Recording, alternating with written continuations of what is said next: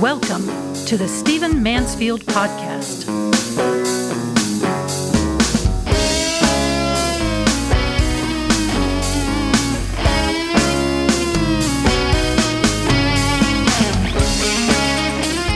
Well, welcome to the Stephen Mansfield Podcast. Great to have you with me.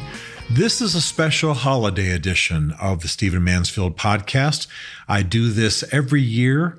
I like to tell the Thanksgiving story. I think this is more important perhaps in our generation than it's been in many generations. Because as you know, many people are attacking our moorings as a people. Uh, many people are questioning the values with which we were founded, and the stories are being lost. And so I love the Thanksgiving story. I want to tell it, and I want to tell it especially since it's falling somewhat out of favor. So gather the family if you want, and I'm going to tell uh, the Thanksgiving story from the pages of history. I should say first that many people today are negative on the pilgrims, whose story I'm about to tell, and largely because later in history there were tensions between the descendants of the pilgrims and the Native Americans in that area. Uh, these were real. There were atrocities on both sides. But I need to say that these were almost 50 years after the original Thanksgiving, the story that I'm about to tell. And so we can't really blame the founding generation of the Pilgrims. Uh, who got along very well with the Native Americans in that area. We can't really blame them for what came later. So I'm going to sidestep the controversies around the Pilgrims for that reason. I believe that they're often blamed for what later generations did. None of them would have been alive those 50 years later. Uh, none of them primary actors in the Pilgrim story. And I just want to tell the Pilgrim story in its simplicity and its beauty. So, our story begins with a congregation of separatists, as they were called, in the north of England in the early 1600s. They were in a town called Scrooby. And they were separatists. Now, what does that mean? You have to remember that just after the Reformation had occurred in England, uh, that there was an attempt to merge the best of Protestantism and the best of Catholicism. And Queen Elizabeth's courtiers and theologians called this the Via Media. That's the Latin phrase for the middle way. So there was an attempt to produce a nice blend between Catholicism and Protestantism, keeping the things that uh, would appeal to the people that were biblical uh, and trying to fashion sort of a new faith. Uh, this would have been the Church of England. This was the birth of the Church of England. But there were people who thought that it was not pure enough, that there too many compromises had been made, uh, that there were too many Catholic innovations, they would have said, uh, in the Church of England. So they separated and they focused on scripture and prayer and fasting and living under the direction of their leaders. And that's the kind of congregation you had in Scrooby, England, in the north of England, uh, in the first years of the 1600s. Well, the problem was at that time that there was a great deal of persecution of separatists. The Church of England and the Crown, the King, uh, did not like that there were people who disagreed with the Church of England, and so they persecuted them. And in order to avoid this persecution, what happened was this congregation in Scrooby, England, under the pastorate of John Robinson, decided that they would leave England and they would go to Leyden, Holland. Now, Holland was a place of religious liberty, but also of every other kind of liberty. In other words, it was a very libertine society. The separatists would have thought it immoral. They were very broad, ethically very broad. They uh, they did a lot of things that the separatists thought were sin, but still they knew they would be safe there from persecution. So in 1608, several hundred people from the congregation in Scrooby, England, left England because of the persecutions they were enduring and went to a town called Leyden, Holland, which was just outside of Amsterdam. And they lived there for 12 years. They were a congregation in exile, and their lives were very hard. The reason was that they had had to leave the professions that they had known in England. Uh, one of them was a postmaster, for example, others owned large estates. Um, some of them were sort of upper scale workers and clerks and so on. Uh, but they were uh, now doing in, in Holland, they were doing manual labor. They were having to work on the dairy farms and work on the ships and do manual labor. And it was very hard on them and it was shortening their lives. Uh, also, by the way, they were very concerned about their children. Their children, of course, growing up in this very libertine, somewhat immoral uh, society and culture were being drawn away by the attractions of the world, by the some of the sinful lifestyles of the people at that time. But these people will call the pilgrims, they aren't really officially pilgrims yet, but it's best to call them this, this Scrooby congregation in exile.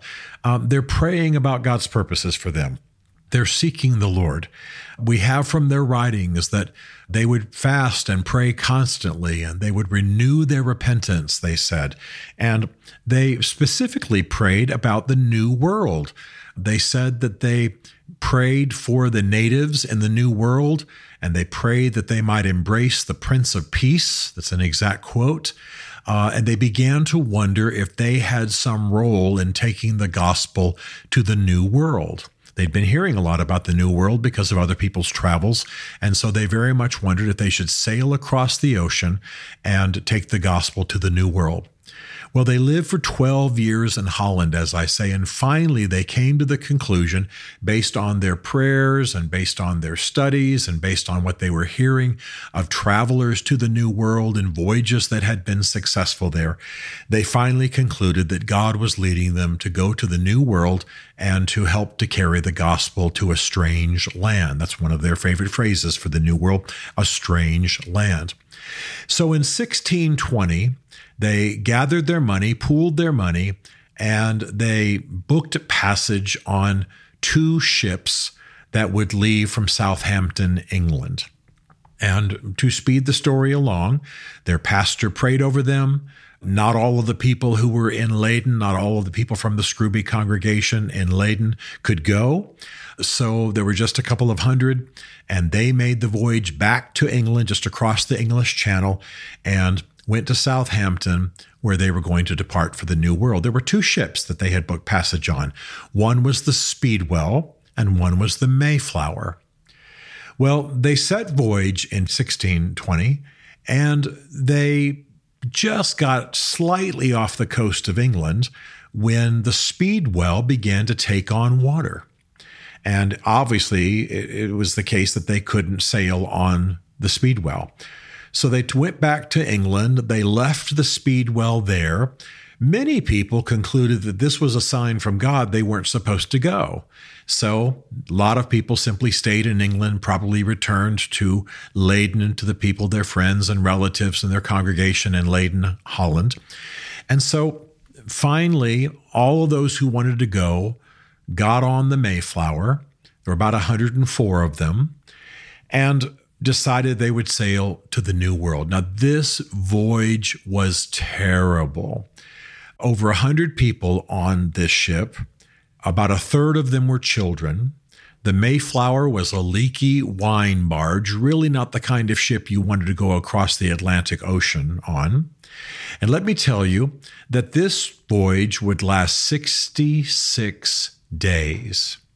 And because of some of the hassles they had had getting ready to go to the New World, they had been much, much delayed. So they were traveling across the Atlantic Ocean at a time of great storms when it was bitterly cold. In fact, the United States Navy tells us that at that time of year and at that time, had someone fallen into the ocean, they would have died within three minutes just because of the cold. They would have died of a thing called hyperthermia, which means they would have been so cold they would have died had they fallen into the waters. So they're sailing for 66 days through the storms. The water's bitterly cold. The ship is leaking. And the captain, knowing uh, that the people couldn't be safe on deck, uh, often kept them in the tween deck down below one of the lower decks. Now, I've been on a replica of the Mayflower, and I got to tell you, I, am six feet four inches tall. I can't stand up there. Uh, even a shorter uh, person, uh, and the, the, the pilgrims would have been much shorter than most of us are today. Around five feet, five feet two, maybe five four, five six would have been a tall man, and they would have had to bend over on this deck. So you got to picture the scene. People are throwing up. People are sick. A few people die Babies are crying, people are miserable, people are afraid. Many of them have never been on a ship on the Atlantic Ocean or any ocean before. It was miserable. Many times the ship was being blown about, so much so that the ship would bend way over on one side, so the mast dipped into the waves, and then way over on the other side, so the mast uh, dipped into the waves on the other side. It was terrible. At one point, the storms were so violent that it caused a, a main beam to break, a great big thick piece of wood that ran across the top of the ship, holding it, uh, keeping it strong, and it cracked. And fortunately, the the separatists, this we'll call them pilgrims now, had with them a thing that was called a screw, and it was used to raise the roofs on houses and hold up beams for construction of homes and so on. And so what they did was they used this screw to hold that beam into place. So picture it now. They're sailing across the North Atlantic. It's bitterly cold. The voyage is 66 days. By the way, the Mayflower is no bigger than a volleyball court in size, very small. Um, they got 104 people on there, one third of them children. It's a miserable, miserable voyage. Well, finally, finally, on November the 9th of 1620, had set sail, by the way, on September the 16th.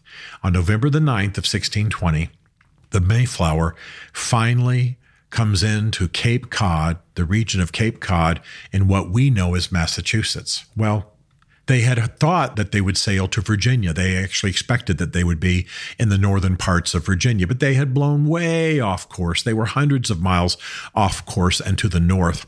And they realized that they weren't where they were supposed to be. They were deeply concerned because there were both Christians and non Christians traveling together. They were deeply concerned that they might not have the proper governing documents. They were concerned about going ashore with people who believed and people who did not believe. And so they concocted something two days after they came up on the land. They concocted something called the Mayflower Compact. And this is a very important document. It was uh, written and finalized on November the 11th, a few days after they came inside of land. And they say some very important things in this document. Let me read the whole thing to you. It's only a short paragraph long. They wrote, In the name of God, Amen. We whose names are underwritten, the loyal subjects of our dread sovereign Lord, King James, by the grace of God, of Great Britain, France, and Ireland king, defender of the faith, etc.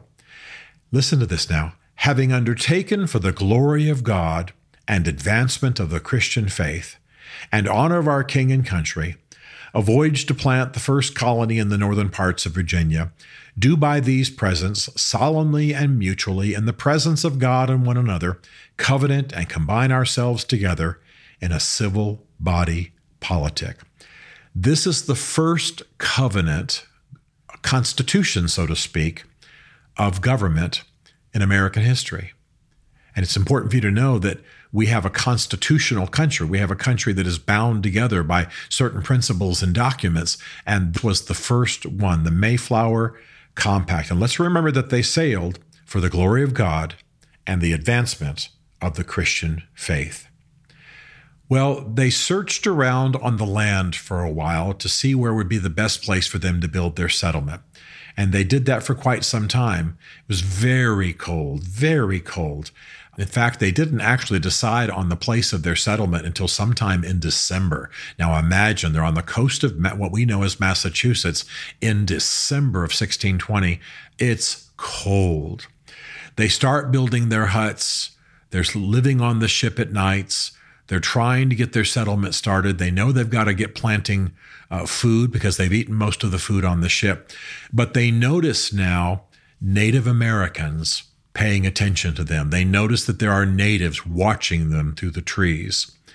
And they're just nervous, so they have to have some of their men keep their muskets by them while the other men work and build the homes and, and build the fort that will take care of them and keep them on land. Well, finally, one day, a tall Indian strides out of the woods, walks up to the person he thinks is in charge amongst the pilgrims, and he says, believe it or not, in perfect English, Do you have beer? this is one of the funniest moments in history, but it's absolutely true. Apparently, this Indian's name was Squanto. His friend's name was Samoset.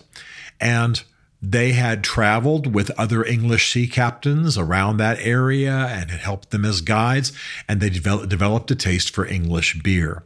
So, one of the first words said, certainly to the pilgrims, by Native Americans was, Do you have beer? Well, I'll make a long story short. These Indians became friends to the pilgrims. Uh, they showed them how to plant in the New World. They introduced them to other native tribes in the area. Some of them weren't very friendly. They taught them how to harvest the sea. They taught them how to, again, do their do their farming in the right way. And the heads of the pilgrims later wrote. William Bradford, a, a man I deeply revere, a historian, theologian, the governor, later the governor of Plymouth Plantation, said that they would not have survived had it not been for their Indian friends, Squanto and Samoset. Well, it's a beautiful story sort of, but it also has its tragic side because the pilgrims have shown up so late that it's cold, it's freezing. Obviously, crops aren't going to grow in winter. They have very little food. And now begins what we know in American history as the starving time. This is the time in late 1620, throughout the spring and the late the winter and early spring of 1621, when they have very little clean water. They get down to the point where there are only five kernels of corn ration for each person each day. Think about that. Five kernels of corn is all they had, and some brackish water. Well, this is the starving time. Every family loses someone, every family has a death in it. They get down to where they're a fraction of their original size. There are just a few dozen people, two or three dozen people left it's a horrible time. And many people, all, all people starve, and a number of people die. So you have maybe now half the number of people who originally sailed uh, on the Mayflower as pilgrims. But because of what Squanto and Samoset have taught them, because of what they've learned about the New World, they begin to plant in the spring. They're still hungry. They're still eating very little, but they begin to be able to find natural berries. And because it's not winter, they have more plentiful harvest from the sea. And now they're planting wisely as the Indians teach them. And they are going to have an abundant harvest come the fall of 1621. And this now is where we encounter the first Thanksgiving. It had been common throughout Christian history for people to declare days of fasting and prayer and also feasting and celebration of God's goodness. And so there came a day where the governor said, Let's celebrate. We've had a good harvest. We've passed the starving times. We've had lots of grief. Let's celebrate. So in fall of 1621, they decided to have a day of Thanksgiving. And here is the description of that from uh, William Bradford, who wrote the book of Plymouth Plantation, a description of many things that happened there at Plymouth. And here's what he wrote Our harvest being gotten, our governor sent forth four men on fowling, meaning hunting for birds, so that we might, after a special manner, rejoice together after we had gathered the fruit of our labors. They four in one day killed as much fowl, meaning as many birds, with a little help beside, served the company almost a week. In other words, they had a week worth of eating of birds that these men shot. At which time, amongst other recreations, we exercised our arms. They meant that during these days they had shooting contests, uh, many of the Indians coming amongst us. And among the rest, their great king, Massasoit, this is the king of the Indians, and some 90 men, they, he brought 90 warriors with him, whom for three days we entertained and feasted. And they went out and killed five deer, which they brought to the plantation and bestowed on our governor and upon the captain and others. And although it be not always so plentiful as it was at this time with us, yet by the goodness of God we are far from want, that we are partakers of plenty. Well, this tells us a lot, doesn't it? The first Thanksgiving was three days long. They invited their Indian friends, 90 braves and a king. Uh, they vastly outnumbered the number of pilgrims. The pilgrims would have been excited to have them there to share the message of their God, but also because they brought, as you saw, as you heard, deer. They had killed a number of deer, five deer, brought a whole lot more meat, which is good because feeding 90 hungry any Indian braves takes a lot of food. They would have had a lot of seafood at the first Thanksgiving. Uh, they would have had vegetable pies. This is where we get the tradition of uh, pumpkin pie. The natives would have introduced to them uh, a new thing they had not had before popcorn. And they had that on Thanksgiving Day. And we're told that they wrestled and they fired their weapons in contests. So they had some sports, uh, kind of preparing and, and, and anticipating our own emphasis on football on Thanksgiving and they would have prayed and thanked God. So this was the first Thanksgiving. And I'll tell you, I'm moved by the story of the first Thanksgiving because uh, these first pilgrims sailed for the advancement of the Christian faith and the glory of God. They came because they wanted to bring the gospel to the new world. They were imperfect people, they made their mistakes, but they suffered greatly, losing friends and family members. And eventually they survived, and the community survived. And they did not have hostile relations with the natives, not in this generation. Instead, there were natives there at the first Thanksgiving. And I love the fact that we have continued this tradition throughout history. Presidents have declared days of Thanksgiving. Lincoln did, Franklin Delano Roosevelt did, and uh, finally it was settled on the last Thursday in the month. And I'll tell you that uh, one of the traditions that very much moves me is that in New England, for many generations, it was common once the Thanksgiving meal was cooked and the tables were groaning with food. Uh, the children often would be asked to put five kernels of corn on every plate. And people would gather around the table and hold hands and look down at those five kernels of corn, sitting next to the mountains of food that a typical Thanksgiving feast would have in America. And they would remember the starving time at Plymouth and remember what their forefathers had, the price they had paid. And remembered the stepping stone of the gospel of Christ. That's a quote from the Pilgrims that they wanted to be in the new world and that they wanted to introduce the natives to the Prince of Peace. And I want to urge you to keep Thanksgiving this year, whether you do it in a restaurant or do it at home, whether you do it in your home or the home of friends or family whatever the food, whatever the traditions, whatever the favorite dishes are, whoever's team is playing on television later in the day. I want to urge you to have Thanksgiving. I want to urge you, urge you perhaps to put those five kernels of corn on each plate. Uh, remember the starving time. Pray a prayer. Thank God for what He has done in this country. Thank God for the nobility of our heritage, the noble aspects of our heritage.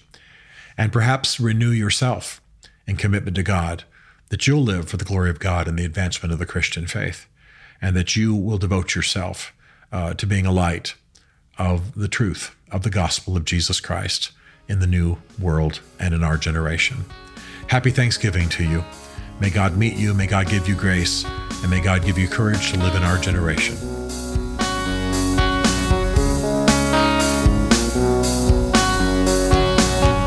Stephen Mansfield is a New York Times bestselling author a popular global speaker, and senior fellow for public leadership at Palm Beach Atlantic University. His groundbreaking books on faith and society include The Faith of George W. Bush, The Search for God and Guinness, Mansfield's Book of Manly Men, and Lincoln's Battle with God. Learn more at stephenmansfield.tv.